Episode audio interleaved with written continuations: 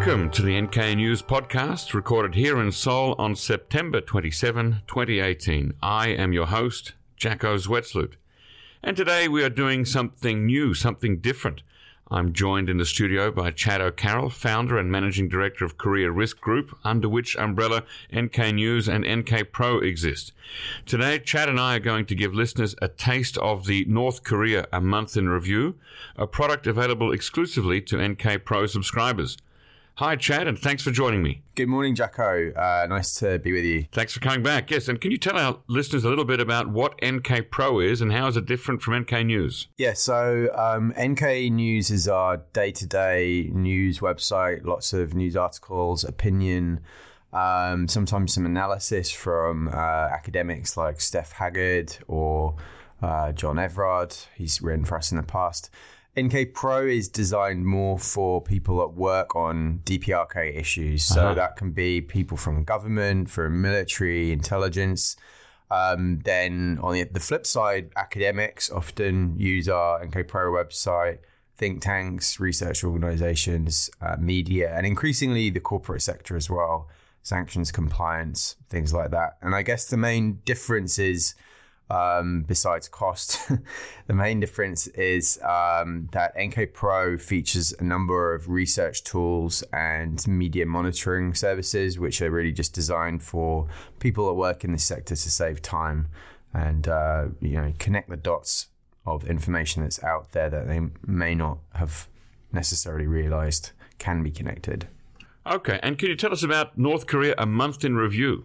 Yeah, so we launched this uh, last month. We're now in the second month of this. And the idea of it is really just to provide a synopsis of everything that's happened in the past thirty days or so, um, from uh, everything from foreign relations to human rights to nuclear.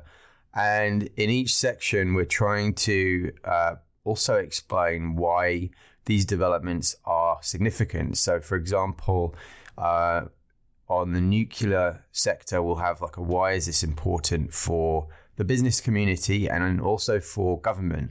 And in these sections, we try and tease out um, parts of the, the recent developments that can be useful for those uh, from those communities to understand.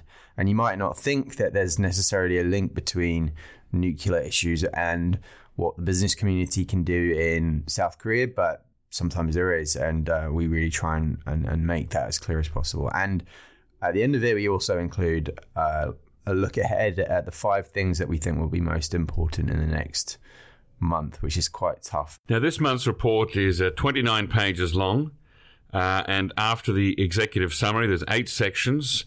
There's uh, one on uh, inter-Korean relations, one on leadership. There's two sections on foreign relations, one that focuses specifically on U S D P R K and another one that focuses on uh, broader sanctions and implications.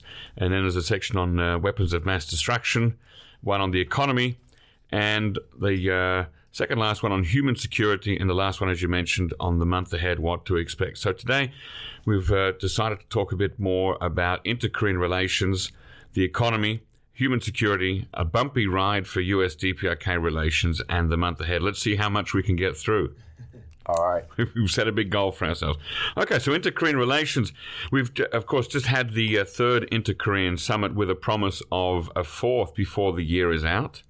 Uh, we talked a bit about this last week in our Rough and Ready round table. Is there anything to add that we didn't talk about? Anything more big picture in terms of summitry? Well, I think the, the for me, the big takeaway from this inter-Korean summit was that a lot of people before Moon went up to Pyongyang were anxious that he, you know, things were not going to go well, that it would be tough to get results on this summit. But he's actually done quite a good job in balancing interests of the U S with this inter-Korean diplomacy. And the outcome has really, in a way, saved the day as far as what was really quite turbulent U S D P R K relations through August, especially after that fourth Pompeo trip was cancelled. So Moon, again, has played a very uh, catalytic role in reinvigorating relations between Pyongyang and Washington. He did this before after the second summit uh, in uh, Panmunjom that was hastily organised in, in May when, again, things were going bad and it looked like Trump was going to cancel the Singapore summit. So, um, yeah, I think that was the big takeaway from this recent inter-Korean summit. And um, the question is, how far can, how long can Moon keep playing this role? We saw going into this summit that his popularity ratings had been dropping to new lows. Right, and, here in South Korea. Yes, here in South Korea. And he's managed to flick them up by ten, fifteen percent as a result of that summit. But these things are always short-lived. And we know in South Korea that there's demand for people, from people for Moon to focus more on economic issues and recession. And so uh, will he always have the latitude to to sort of jump into the inter-Korean diplomacy to reboot things as and when is needed? Yeah, I suppose there's a, a little bit of a risk of uh, President Moon becoming a bit like uh, uh, Gorbachev back in the, uh, the latter days of the Soviet Union, uh, where he was doing great on the international stage, uh, but back home he really didn't handle the domestic issues so well. And we're seeing that uh, President Moon's popularity is being affected in South Korea because of these domestic issues, so that the high jobless rate and the uh, the sluggish growth and things. And it's these uh, when he strides the world stage that it, it gets a bit of an uptick again. Yeah, I definitely think that that could be a risk. And of course, he's also, we shouldn't forget, in this past month, two of the things that occurred were the opening of this inter-Korean liaison office and um, the failed attempt for from South Korea to, to do this trial run on the uh, Gyeonggi line up to Sinuiju in North Korea, which was blocked by uh, U N Commander Vincent Brooks. Yes, I wanted to talk about both of those. In fact, let's talk about the uh, the liaison office. So that's been open. Well, tomorrow will be two weeks since it's opened. And I understand there are some issues with oil supplied by the South. Yes, so South Korea didn't get any sanctions exemptions to open this liaison office. And the argument for not getting them is a little bit awkward. Um, I've heard some South Korean officials state that, well, look, up in Pyongyang, you have the Swedes, the Germans, Bulgarians. They've all got embassies and no one's screaming sanctions violations when they bring in supplies and, you know, hardware for their daily operations. Fair enough. The the issue, though, is could you really describe an inter-Korean liaison office as having a diplomatic status mm. when you have two countries in the same office mm. and the supplies are being used not just by South Korea, but by North Korea too? And then you get this whole fishy argument about the Korean constitution, which states that North Korea is just part of South Korea anyway. So how, therefore, would you have a diplomatic status in Kaesong when it's actually just South Korean national territory anyway, as far as the constitution is concerned? Is that argument actually being used by the South Korean government? No, that part isn't. Mm-hmm. Um, but the part about the, the diplomatic status... Right. Um, what has been used. The one thing that is notable, though, is that uh, Foreign Minister Kang Kyung-hwa, she said um, one day before the Foreign Ministry said it didn't need a, a sanctions exemption, that uh, in some kind of hearing in Seoul, that U S officials had told her that they weren't satisfied with this um, line of, of uh, explanation. So yeah, it suggests that there's some friction with the U S. And the, the oil thing that you mentioned, the data that we saw from the Korea Customs Service in June and July showed that the South Koreans had shipped eighty-two thousand nine hundred eighteen kilograms of oil, um, ostensibly for, I, I believe, power generation. Yeah, I don't know how to measure that. How how long can that last if you're running? Well, I don't know if this is a like-for-like comparison. It probably isn't, but yesterday I was looking into something separate, and a Boeing seven thirty-seven takes about twenty-five thousand litres mm-hmm. of jet fuel, and that will fly for uh, six, seven hours. Um, so that's, you know, we're looking at, if it was like-for-like, we're looking at maybe three times that, which seems like a lot of energy to just keep the lights on. Um, in a uh, in an office. Well, yeah. Although we don't know how long they. That's like, is that a monthly thing, or is that supposed to be for three months or half a year? That's true. We don't really know. And there's the other thing to be to wear, to bear in mind is that uh, jet fuel and generator uh, fuel are uh, different are kinds different. of fuels that burn at different rates or something. Again, I, I'm totally not an expert in this. Now, to go back to the friction that you just mentioned, has anybody from the United States government um, or U S F K or even the representation of the United Nations publicly said anything against the liaison office? Possibly. I didn't come across it in my research for this. The only thing I did see was this this uh, remark by Foreign Minister Kang about about the fact that explanations on sanctions were not satisfactory. I mean, we've heard things on the grapevine, certainly from sources, that there is, uh, especially in August when things were not going well between the U S and North Korea, that um, people, officials in, in Washington were not happy with the, the, right. the fact that South Korea is plowing ahead, not getting sanctions exemptions. Um, it doesn't exactly portray a, a clean image as far as uh, this effort to maintain maximum pressure and, and so on. No, but despite the rumblings, it does look like they're trying to deal with it on a government-to-government level behind the scenes rather than openly criticize or, or, or you know, call for... So far, yeah. Yeah. yeah. And and now that the, the U S D P R K thing's rebooted a bit, I think yeah. it will be overlooked for the short term. Now on to uh, railway cooperation. Now, if a railway connection could be worked out between North and South Korea and goods could be shipped from Seoul through North Korea to Russia, China, and onwards to Europe and even Great Britain, what would that mean for freight transportation? Uh, it would, I imagine it would shave a lot of cost and time off of uh, shipping stuff from South Korea to the rest of the world, right? Yeah, of course. Um, if you're able to ship from by rail from South Korea all the way up through North Korea onto China, you can access Russia, you can access Europe. Um, it would it's a lot cheaper by uh, shipping by cargo train. Um, in terms of time, it's a lot quicker. You know, these these uh, ships can take weeks to get to Europe. Um, so it would be a big game changer for sure.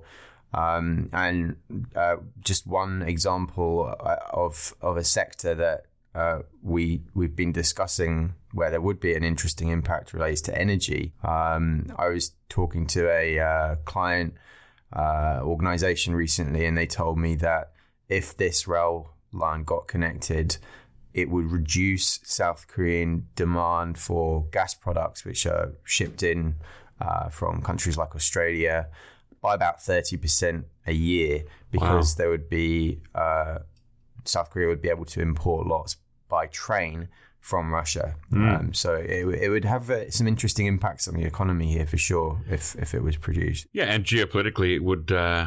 change Korea's status from effectively being an island to actually being part of the Eurasian mainland again for the first time since nineteen forty-five. Yep, which would have lots of welcome effects as far as food prices and things are concerned. Um, you know, things like fruit are so expensive in South right. Korea, and um, I think part of it is just due to that lack of land connection. Now, uh, there was supposed to be some kind of a test run of a train. I don't know if it's on the eastern coast or the west coast, but because uh, there's a, a track on both sides of the Korean Peninsula.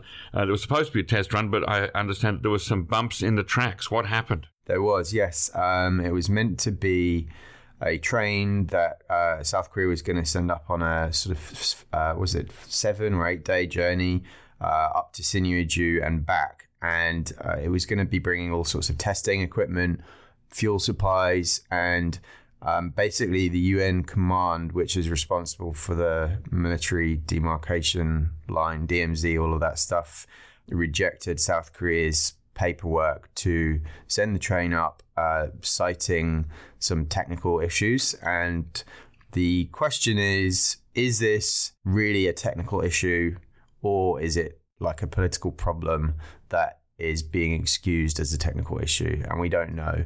And it, it's that latter explanation would kind of fit with what we know to have been some of the grievances on the U S side in the last month or so. So, well, I spoke to a diplomatic source recently who's close to these kinds of matters, who said to me repeatedly that it was simply that the uh, the South Korean government did not send the uh, the paperwork within forty-eight hours. It, everything that goes through the demilitarized zone or the Joint Security Area uh, has to be okayed by the United Nations Command, uh, and that requires a forty-eight hour um, interval before the actual, you know, going through. And that, that the South Koreans were uh, playing a bit fast and loose with the time, tried to submit the paperwork within the forty-eight hours So after that window had uh, had closed, and uh, the U N C said, no, that's um, that's too late. So a South Korean source told me that that they understood the problem was that they that um, Brooks wanted detailed itinerary information of what the train would be doing once it crosses the border. But then that raises the question, why is that really the U N command's business? Because right. they're not responsible for the train once it goes once into it goes, North yeah. Korea. So I, I don't know. It's it's it's one of those things that we'll probably need archives to come out in future to really know what happened. But um, yeah, it, it wasn't a good look for this lockstep mm. alliance that we always hear about. That's right. Uh, so all in all, uh, in terms of North-South uh, relations, what's the uh, the big takeaway here? What's the significance of it all the last month? Um, just that uh, they play the, the relationship between North and South really is actually going to be a vital aspect of the denuclearization process going forward. And you may, you may remember that in twenty seventeen, the North Koreans rejected talking to South Korea. They didn't want mm. to talk to Moon at all. That's right. Moon made lots of overtures, but Chairman Kim seemed to be very firm in, uh, you know, you do you and, and we'll do us. And lots of insistence on this being a U S D P R K problem by Pyongyang that should be negotiated bilaterally. But I think Kim Jong-un has realized now that actually Moon is is a, is able to play a really supporting role in this process. And um, so I think moving forward that this is uh, is something that should be welcomed as a as a support to this diplomacy. But at the same time, there is some risk in the sense that, you know, Moon has his own issues to contend with and uh, mm. uh, may not always be able to jump in to, to save the day when things get bad between Washington and Pyongyang. All right, let's look at let's turn to the economy now. Kim Jong-un managed to find time between seventieth anniversary celebrations, a summit meeting, and other diplomatic meetings to do some of his regular on-the-spot guidance, just as his father and grandfather did. And you write in the review that there's been a, a rural focus recently. Tell us about that. Yeah, so um, Kim Jong-un did three appearance visits at the start of the period that we looked into for this month in review, which was August eighteenth. Through twenty-one, I think there were three separate appearances, and they were all in different rural parts of the country. Um, and all of them would have required a fair bit of travel time for Kim Jong-un. And we thought that was interesting because it goes against the grain of this common uh, line you hear amongst a lot of North Korea watchers that there's this Pyongyang mirage and everything else is really developing mm. throughout the country, and North Korea has actually very little interest in developing areas outside of the capital. But here he was, yeah, on one of his busiest months, uh, featuring, I think it was nearly t- over twenty meet- diplomatic meetings. Yeah. Um, he still found t- time ahead of all of these uh, September ninth festivities to to do these three inspection visits. So just, I think, yeah, just um, it's a good reminder that the, that there there is stuff going on outside Pyongyang, and the, the leadership recently uh, has been quite... Uh, embracing of, of going to, to see those sites. Now, is this simply yet another sign that the uh, two-track sort of parallel Pyongyang line policy of nuclear weapons and economic development, that they're now focusing on the latter rail? Uh, there's been a lot of economy stuff recently. Uh, last year, sorry, last month when we did this initial month in review thing on the leadership section, Kim Jong-un had done a record number of appearances. Mm. And, one with his shirt off, as I recall. Yep. and uh, overwhelming focus on sites of economic importance. So, yeah, it definitely, you know, the, the, the propaganda is all reflecting this, this line these days. Kim Jong-un's appearances are reflecting this line. Uh, you know, it, there is always the possibility that all the nuclear stuff is still going on behind the scenes yeah. as usual. Yeah. We shouldn't forget that Kim Jong-un said in his January first speech that the, the nation's ballistic missile and nuclear scientists should start mass producing I C B Ms. Mm. But on the surface, at least, they're definitely supporting the line issued in, in April um, at that plenum meeting that the economy should now be the main focus. And there, there are some other interesting indicators that back up policy preference.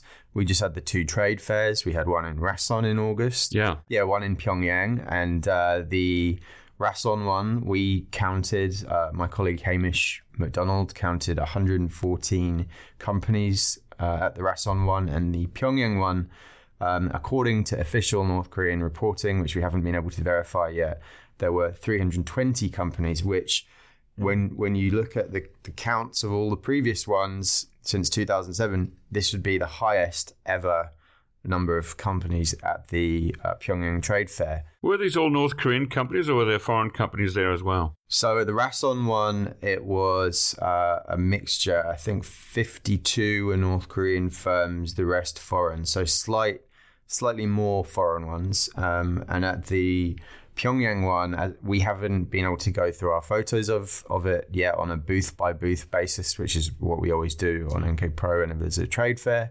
But we do know that from the state media reporting and from some work by our colleagues over at Associated Press that there were companies from New Zealand, mm. uh, Australia, Russia, China. Goodness. So a few, a few foreign companies there, uh, lots of Chinese ones, and lots probably of ignorance of sanctions. Well, I was going to mention it. How do I mean? Is this a strange thing? Two trade fairs within a month of each other. Uh, for a country under so many sanctions and embargoes, and for there to be foreign companies present, what does that all mean? Yeah, I, I mean, I think on the Chinese side, it may be two things. One is just people over don't care about the sanctions. Yes, yeah. yeah, I think China's definitely a special, exceptional situation. I mean, the, the U N since January has prohibited all joint venture operations in North Korea. I don't think there's been a single penalty for, for anybody in breach of that. And the Chinese, there are just dozens of these joint ventures openly marketing their, their work in the uh, in the trade fairs. Um, but then another part of it, I think, is ignorance. And uh, this may be a good point to mention that when Moon went to Pyongyang, he brought these seventeen business leaders from yeah. the likes of Samsung, Hyundai. And one of the side effects of that that we think is that, you know, when companies, small companies that don't read news about North Korea every day, when they see that seventeen of the biggest South Korean firms are in Pyongyang, they probably think, oh, it must be business is back to normal. Mm. No, the sanctions have been lifted. And there's probably a, a very deep level of ignorance. And um, that can be an interesting side effect of these high profile delegations, is that people just think, oh, well, you know, game on again. We can we can work in North Korea, no problem. Yeah, tell us more about the uh, the visit by the big uh, the big chaebol heads that went north with uh, President Moon for the summit. Uh, which companies do we know were represented, and what did they get up to while they were there? So Samsung, L G, Hyundai, uh, we know C J Group was there. Ostensibly, the idea was to just talk to consider the potential of inter-Korean economic projects. Mm. Um, we don't really know what happened in the, the meetings um, that they they had, um, and there was recognition from the South Korean side. Um, presidential spokesman Yoon Yong-chan said that they're aware there's a certain limitation on economic cooperation because of sanctions, but these all occurred within the framework of Seoul's new economic map initiative, which was announced last year. And uh, there were about seventeen who went. And we also know that there's there was a little bit of controversy surrounding their arrival because uh, the government here in Seoul was uh, had to come out and state that the uh, delegations hadn't been uh, invited under pressure from North Korea to bring these chaebol buses, that they, they, they'd come independently. There's a, one thing that the South Koreans didn't say there, which is a little bit different in this case. So if, say, former President Park Geun-hye was going on one of her many trips to Washington, D C, yeah. lots of Korean businesses would be vying to get in that plane to go with her. Right. And it would be a kind of competitive process in a way, because there's lots of economic business opportunity that can come from going with a president. Yeah. That obviously doesn't exist in North Korea at the moment.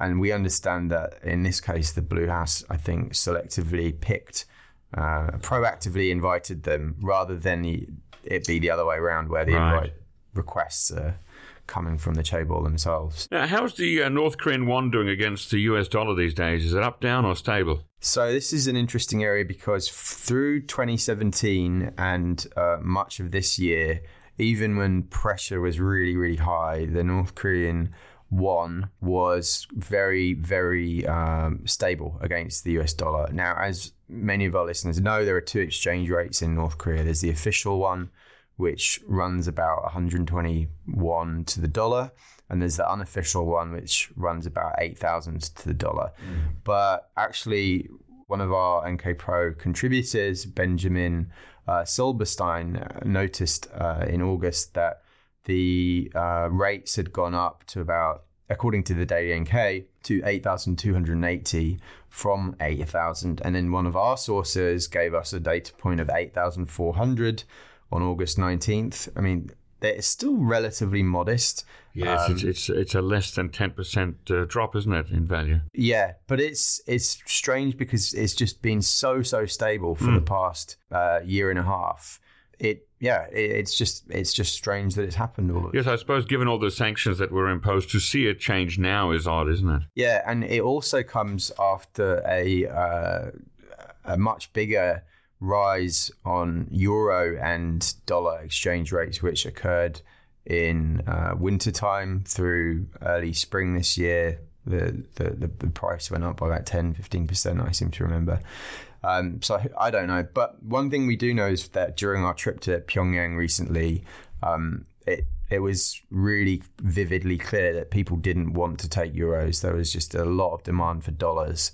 Uh, in a taxi a couple of times we tried to pay in euros and they huh. said, no, no, no, give us dollars. Um, in the hotel, they insisted on us paying in, in dollars um, in the Yanggakdo. Insisted? Yeah. Well, so it, it almost suggests that they're afraid of not being able to get rid of their euros. Yeah, it's odd. And and then we were told if we really want to use euros, you're going to get a one-to-one rate with the dollar, so you're going to lose. Goodness. You're going to lose on that big time. So our guide even said, I highly recommend you you, you change these.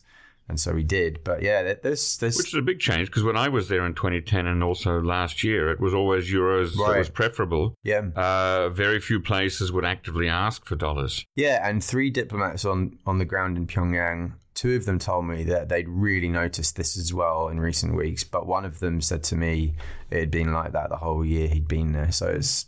hard to know. So what's the big takeaway, uh, big picture from the uh, North Korean economy? Um, that it seems to be doing pretty well, given the circumstances, um, that the, the economic focus seems pretty real, uh, and it's leading to development in the countryside, et cetera. And from the Chaebol bosses, the conglomerate bosses who've, who've gone there, yeah. it does seem to be sending the message from South Korea that Seoul stands ready to, to embrace massive economic cooperation with the North if and when circumstances allow. None of them have as yet announced any plans, I imagine. No, but um, many of them do have the North Korea research teams uh, that they've spooled up since this sort of early spring when diplomacy started picking up. Right. All right, let's move on to uh, human security. And we've got...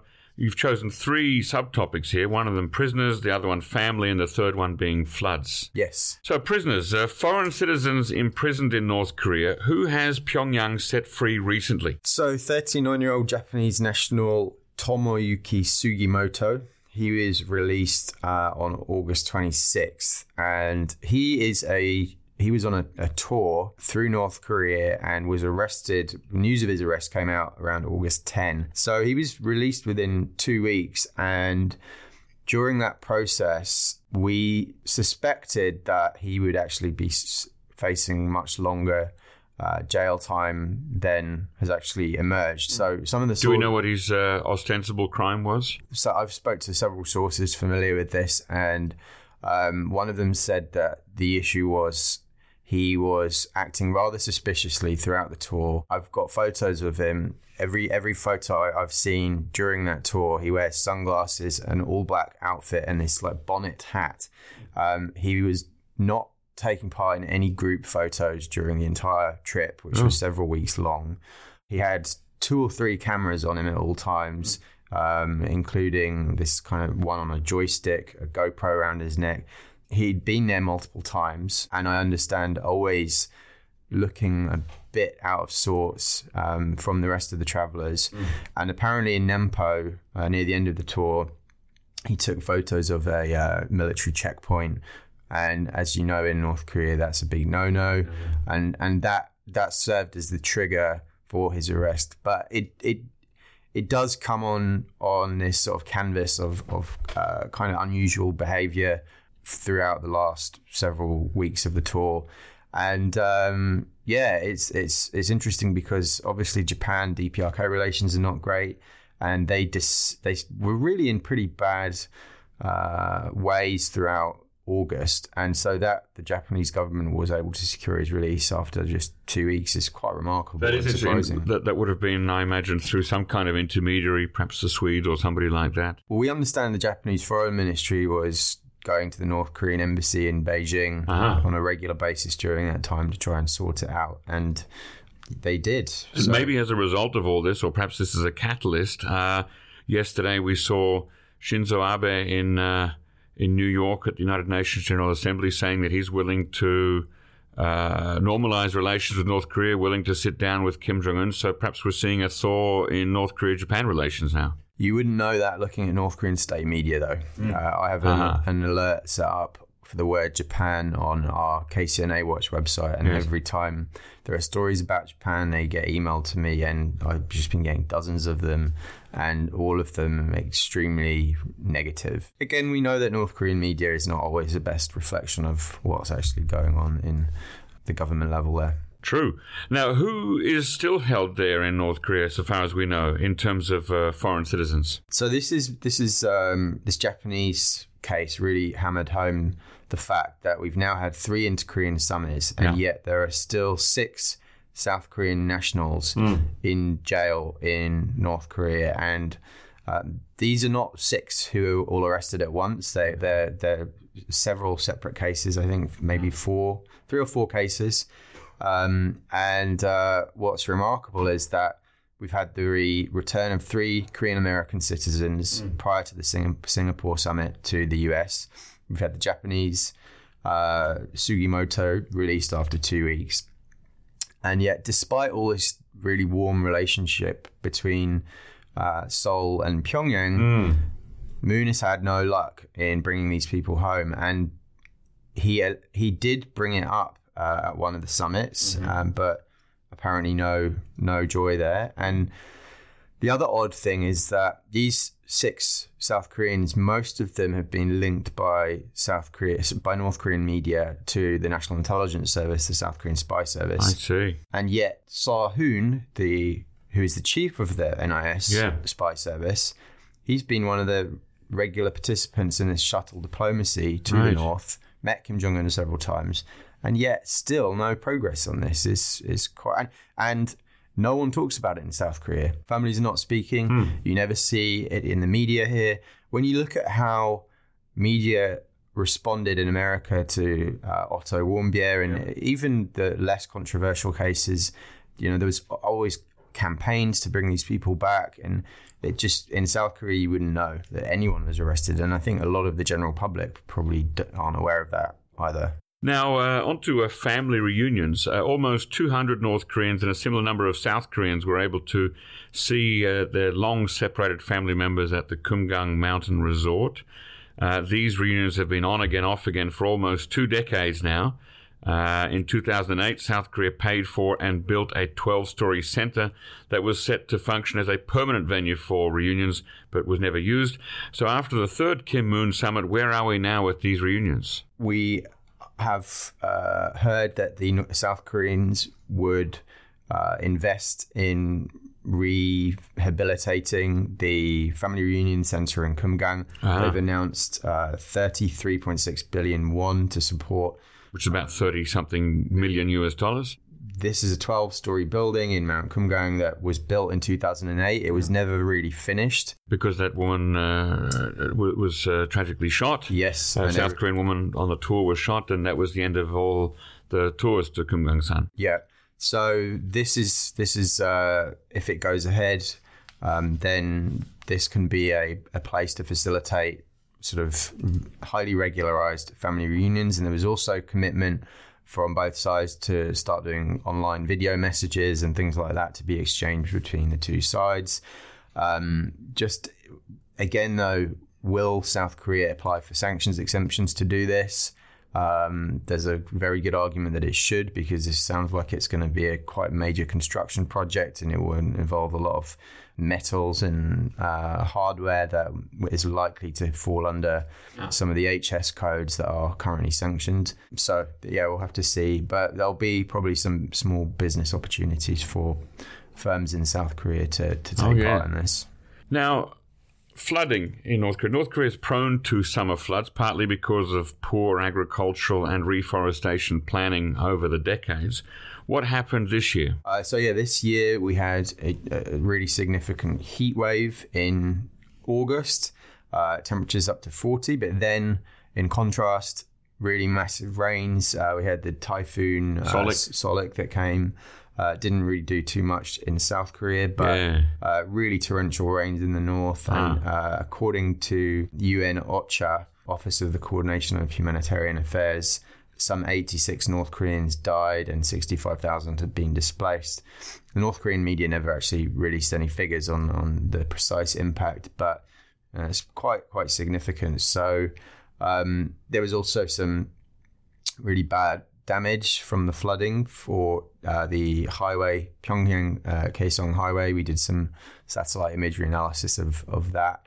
Um, and uh, yeah, there's been uh, Red Cross have earmarked some two hundred thirteen thousand dollars to help with the re- rehabilitation process, mm. but that is quite a small amount. You know, part of the, the focus is also on human rights, not just human security in this monthly roundup, but really very few developments in the human rights sector in the past month that um, were of note. And it, it may just be a lot of the N G Os were sort of winding down for the summer, August season. Um, but certainly it should be said that the, the, the governments in Washington and uh, in Seoul are not exactly promoting this subject at full force these days. Right, they do seem to take a back seat when there's uh, negotiations underway, don't they? Right. So um, it, it, it it's likely to mean that in the months ahead that uh, at least at a government level there are not going to be any major new initiatives. Mm-hmm. And South Korea hasn't had a human rights ambassador now for ooh, nine months maybe. Mm. Ambassador Lee uh, was the, the last one. And of course the U S has dropped its special envoy for human rights issues as well for several months now. Biegun, the uh, new special envoy, is not right. Stephen Biegun, yes, he's not going to be likely to take that portfolio up, I would imagine. So, what is his role? Special envoy for North Korea. So uh, that's basically doing leading negotiations. It, you know, it will mean that Pompeo shouldn't be the one that goes to Pyongyang for all this shuttle diplomacy as Secretary of State. There'll actually be a dedicated North Korea lead for that. I want to return to Pompeo in just a second, but so just wrapping up uh, the human security and human rights issues, what's the wider significance of it? Um, in terms of wider significance, I think just, again, this fact that there are these six South Koreans still in prison in the North, there's something strange going on there. It does, to me at least, suggests that the North Korean allegations that they are have N I S connections could be mm. true. This may be why they're not being released. They were arrested under the Park Geun-hye uh, administration uh, when relations were really, really bad. So they, it's possible they, they're linked to N I S forces from that era, which the North was probably very unhappy with. The other thing that sort of comes from that is about the uh, fact that the North Koreans, while the South Koreans are not pressing the North on this issue of the six prisoners, the North Koreans have also not been pressing the South on the family restaurant workers. The restaurant workers, since right. July. So that. Well, there was a story that a couple of them have now got passports, was there not? Yes, yes. How, was that a week or two ago? There was, uh, yeah, I think it was two weeks ago. It, there was an update which said that they'd all been issued passports. All of them? Um, hmm. But then there was still question mark as to whether or not they can travel to Uh, to overseas countries, hmm. whether they'd need permission or. So we'll have to keep an eye on that in the coming weeks and months to see whether they actually travel or whether they choose to remain in South Korea. Just a, a, a sort of a final uh, thing. We, we don't have a lot of time to focus fully on it, but uh, U S D P R K relations, you just mentioned the new uh, special envoy from the U S to uh, the D P R K, Stephen Biegun, uh, and that he, in theory he would be taking over some of the, the burden of, uh, of dealing with North Korea uh, from uh, Secretary of State Mike Pompeo. But uh, Mike Pompeo is uh, planning to, you know, uh, to take a trip, the one that was cancelled last month. Um, what, what's uh, what's going on there? Yeah, so he's stated since this inter-Korean summit that he's uh, looking to go again soon, and I think most likely that trip will serve two purposes. One, to introduce Biegun to the North Koreans officially. Ah, so they'll be going together? I would imagine so. He Biegun was meant to go on the last one that was cancelled. The second thing is, I strongly suspect that trip will be laying groundwork for a second Trump-Kim summit. And there has been talk of that even taking place as early as October. Uh, one rumor one of my colleagues heard about yesterday was that it could even take place in South Korea in the uh, D M- a three-way summit or D M Z. We, uh, we we we really don't know much yet on that, but uh, it does seem the U S are very interested in those commitments the North Korean offered.